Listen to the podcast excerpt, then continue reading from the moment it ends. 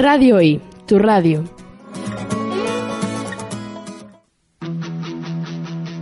Y comienza el programa especial de Navidad del 2019 en Radio I. Disfrutadlo.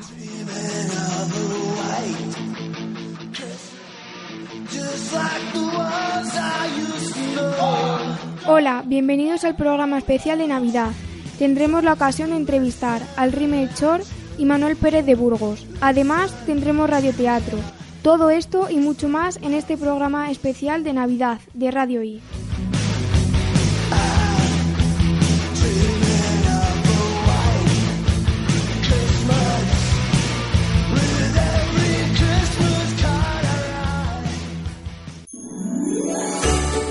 Para estas fiestas tan señaladas, en Radio I hemos querido traeros una, una, entrevista muy especial al rey Melchor.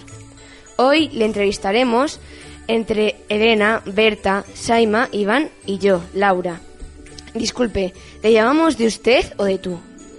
Person personalmente preferiría que fuese de tú, no hay ningún problema. Ya son muchos años en esto. ¿Y me podría decir qué siente la noche de Reyes Magos? Pues es una noche muy especial para mí y para mis otros tres compañeros. La verdad, el poder repartir ilusión y alegría en tantos sitios del mundo a millones de niños es una sensación muy reconfortante. ¿Qué te parece el recibimiento que te hacen por aquí? Pues fantástico, la verdad. Eh, toda la gente recibiéndonos, esperando por la noche los regalos, la verdad es que es bastante agradable. Aquí es un sitio bastante especial para recibir el cariño y la comprensión y el amor de toda la gente de Ciudad Rodrigo. A veces hacéis daño a los niños con los caramelos. ¿Lo hacéis a propósito? Depende de cómo se porten. No, es una broma.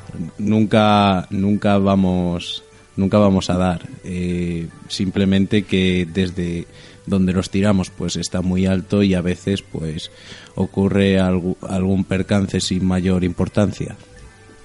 ¿Te sientes bien cuando haces feliz a los niños? Por supuesto, el hacer feliz a la gente es la mejor sensación que puede vivir uno en la vida. Con tus más de dos mil años, todo el camino te debe ser muy difícil, ¿no? Uy, cada año se me hace un poco más cuesta arriba, pero se aguanta, se aguanta. ¿Qué opinas de Santa Claus y qué tal la rivalidad con él? Rivalidad, la verdad es que ninguna. Cada uno pues realizamos unas funciones diferentes, pero que tienen al fin y al cabo el mismo propósito, que es hacer feliz a los niños del mundo. Así que rivalidad ninguna, nos respetamos bastante. Melchor, ¿tú tienes hijos? Pues no. Para ti, ¿cuál ha sido la mejor carroza de cabalgata? Uf, la mejor, la mejor carroza, pues es que todas son muy bonitas. Aquí hacen un gran trabajo fabricando las carrozas que nos llevan. Yo no me quedaría con ninguna en particular, son todas muy bonitas. ¿Qué le parece el villancico? Ole, ole, Holanda, ole, Holanda ya se ve. Pues un poco inexacto porque vamos a más países que Holanda, pero bueno. ¿Alguna vez ha discutido con, tus, con sus compañeros? La verdad es que tenemos muy buena relación, tanto Gaspar como Baltasar conmigo. Llevamos ya muchos años en esto y sí es cierto que a veces pues es, compli es complicado porque son muchos viajes y se hace un poco cansado, pero no, no solemos discutir. Siempre, lleva, siempre vamos con una sonrisa por todo el mundo y es algo que digamos nos hace nos hace ser mejor en nuestras labores. ¿Qué opinas de la tradición de mover a los Reyes Magos en el Belén cada día? Oye, pues es bastante bonito. Nos da un foco de atención dentro del Belén y se agradece. Eso, todo eso siempre se agradece. ¿Con quién te llevas mejor? ¿Con Gaspar o con Baltasar? La verdad es que con los dos, con los dos por igual. siempre hemos tenido muy buena relación, así que con los dos me llevo muy bien, hacemos muy buen trabajo. ¿Cómo te sientes cuando los niños reciben sus regalos? Pues muy feliz de poder, ya no, ya no solo por una cuestión del propio regalo, sino de la ilusión que le resulta a un niño recibirlo. ¿Nunca te has planteado dejar un año de repartir alegría? Pues por supuesto que no. Eh, es importante que los niños pues sean, fel- sean felices por lo menos una noche al año y no podría dejarlo, la verdad. Muchas gracias por venir, ha sido un honor tenerte aquí. ¿Quiere usted decir un mensaje final? Por supuesto. Me gustaría decir a todos los oyentes de Radio I que pasen unas felices fiestas y que reciban con ánimo y con buenas esperanzas este año nuevo que viene. Que les esperamos este 5 de enero en la cabalgata de todos los años y que sean muy felices.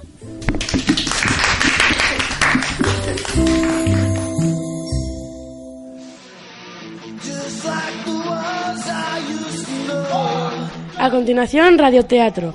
El abeto, interpretado por el grupo Palabras Inquietas.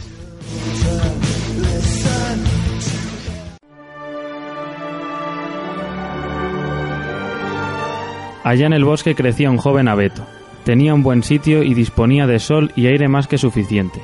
En torno suyo crecían muchos compañeros mayores, abetos y pinos, pero el pequeño árbol tenía mucha prisa por crecer. No pensaba en el sol tibio ni en el aire fresco, ni atendía a los niños de la aldea cuando pasaban charlando en busca de fresas o frambuesas. A veces venían con un canasto lleno o con fresas ensartadas en un junco, y se sentaban junto al arbolito y decían, ¡Ay, qué bonito es! Pero el árbol no quería oír nada de aquello. Al año siguiente había crecido un buen tramo y al siguiente uno mayor aún. Ah, si fuera grande como los otros árboles. Suspiraba el arbolito. Si pudiera extender las ramas en torno mío y divisar con la copa el ancho mundo, los pájaros anidarían en mis ramas y, cuando soplase el viento, movería mi copa con tanta solemnidad como ellos. No disfrutaba con los rayos del sol, ni con los pájaros, ni con las nubes rojas, que al amanecer y en el ocaso del día circulaban sobre él. Cuando llegó el invierno y la blanca nieve centellaba a su alrededor, venía corriendo con frecuencia una liebre y daba saltos sobre el arbolito. ¡Qué fastidio! Esta liebre siempre está saltando alrededor. ¿Será pesada? Pero pasaron dos inviernos y al tercero el árbol era tan grande que la liebre tuvo que correr alrededor en lugar de subirse a las ramas. Oh, crecer, crecer, hacerse grande y viejo era el único placer de este mundo, pensaba el árbol. En otoño venían siempre los leñadores y cortaban algunos de los árboles más grandes. Vaya, ya están aquí los leñadores. Me estremezco solo por verlos. Los grandes árboles, tan espléndidos, tan esbeltos, caen al ser cortados con un sonido estrepitoso.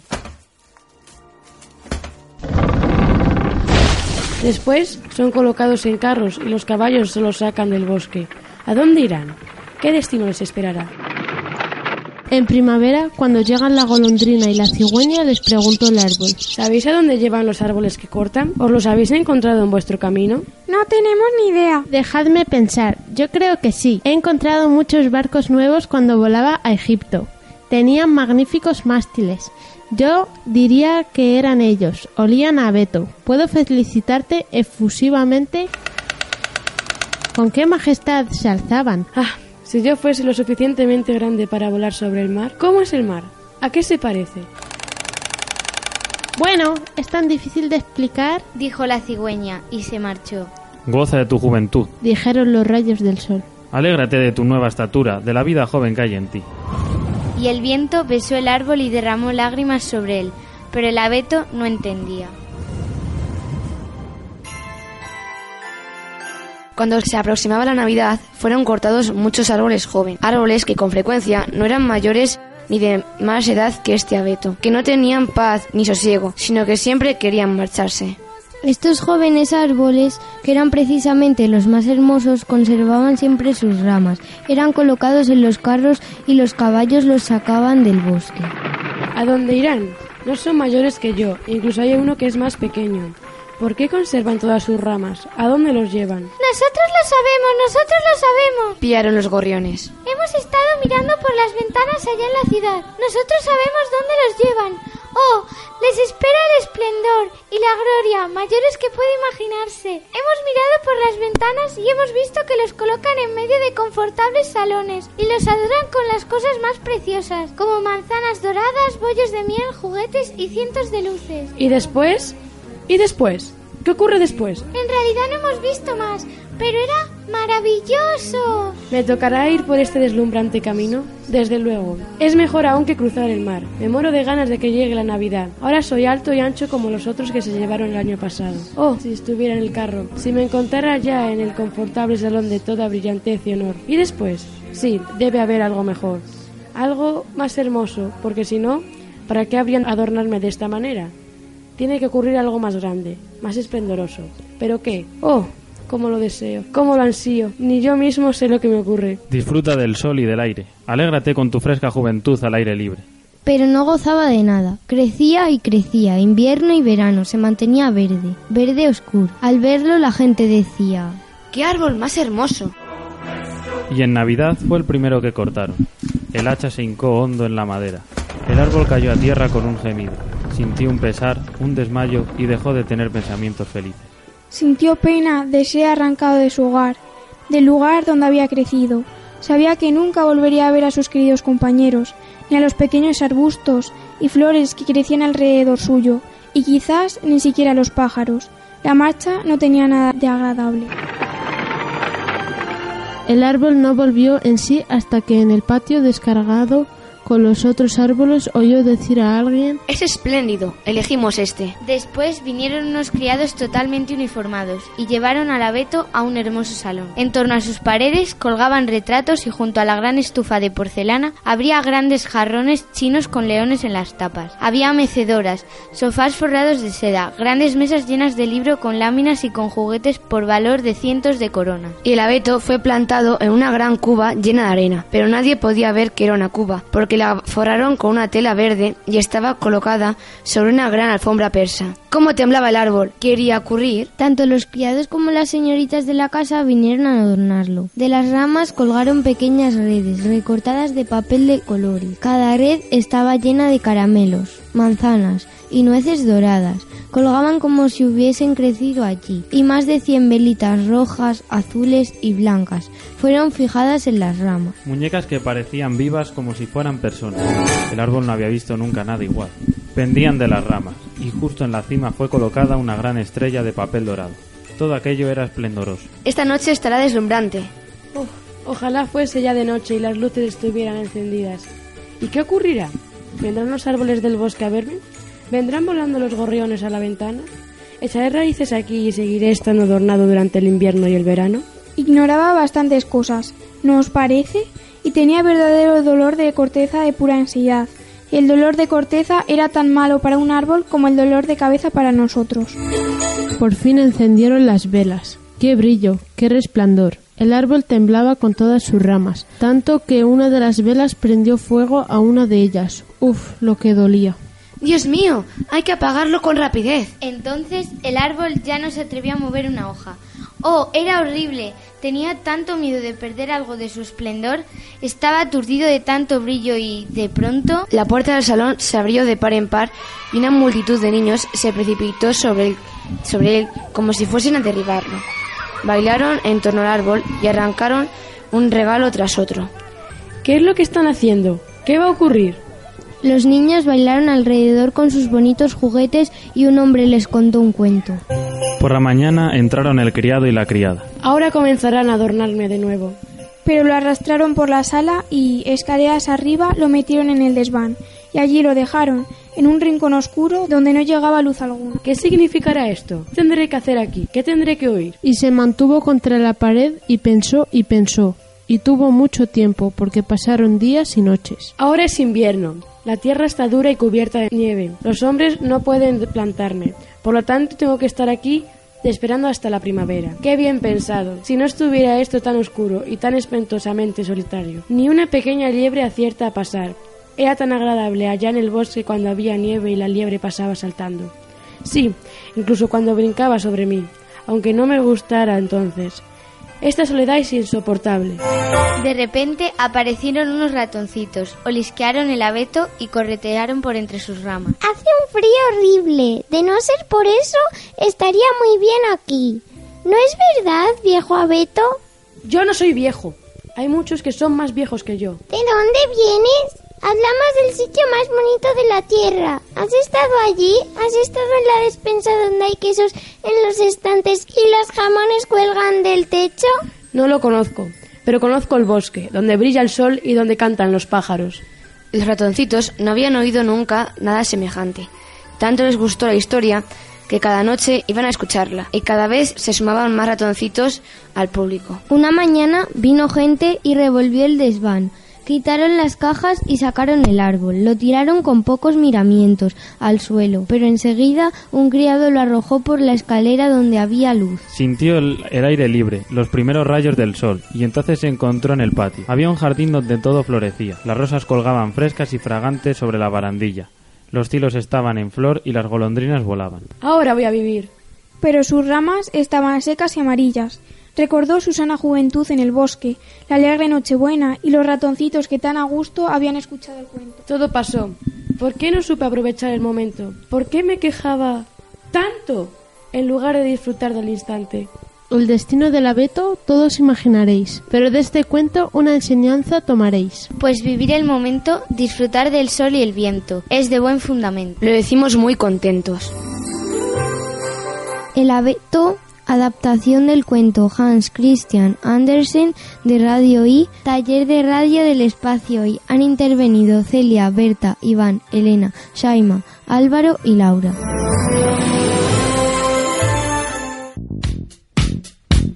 Radio I, la radio joven del espacio I. I don't want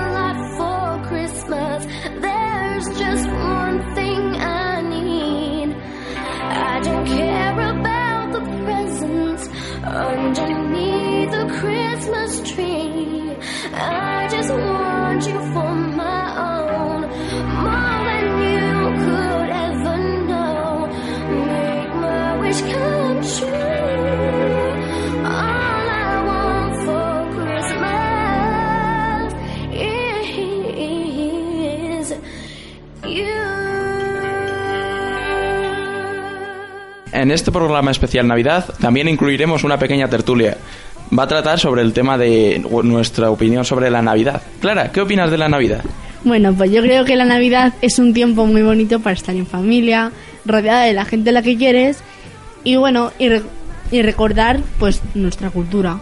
Yo con la Navidad, en mi opinión, tengo opiniones contrapuestas. Me gusta y a la vez no me gusta. O sea, me gusta algunas el, el ambiente navideño, pero no me gusta en plan algunas.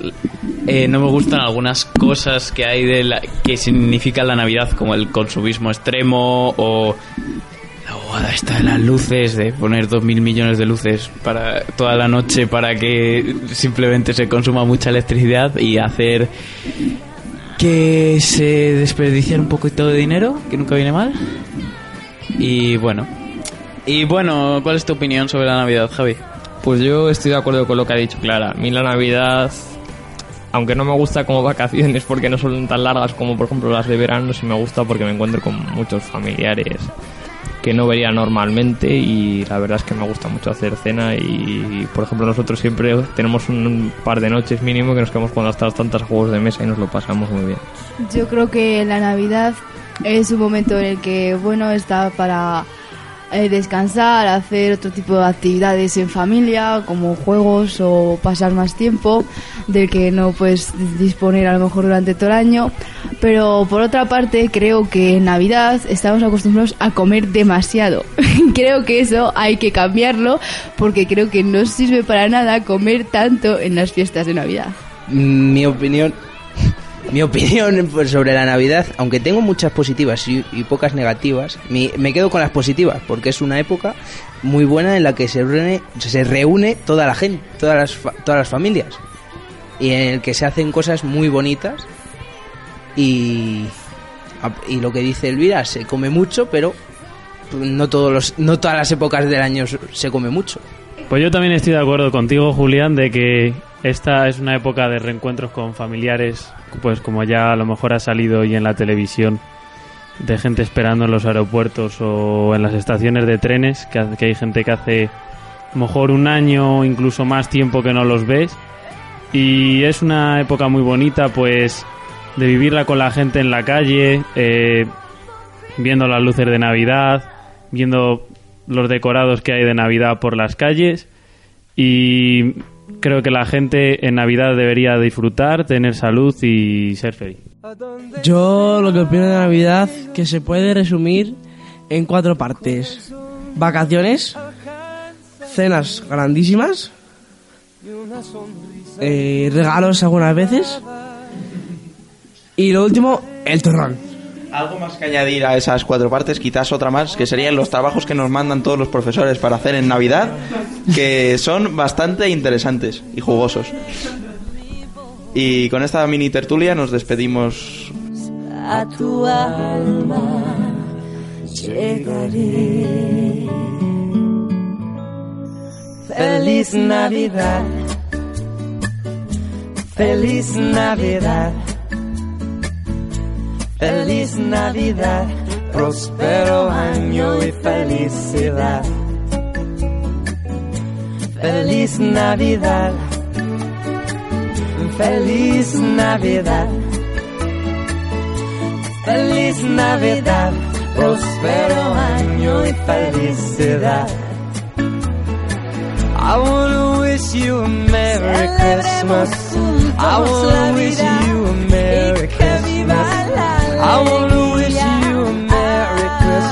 from the bottom of my heart.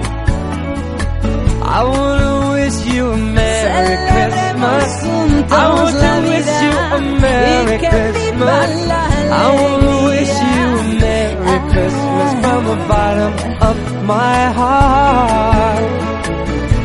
Feliz Navidad. Feliz Navidad. Feliz Navidad.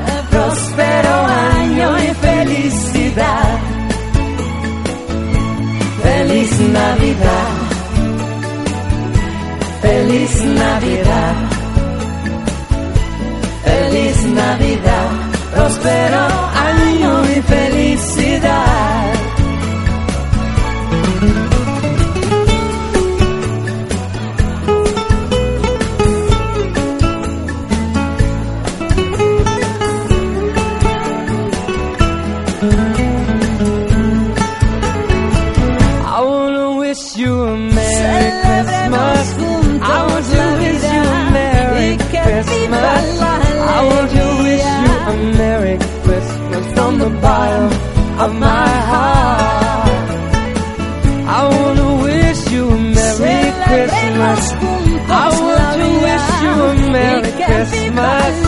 I want to wish you a Merry Christmas from the bottom of my heart. Feliz Navidad.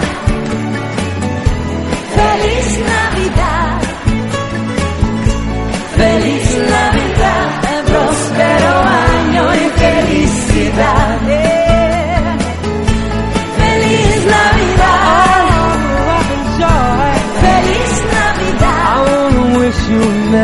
Christmas.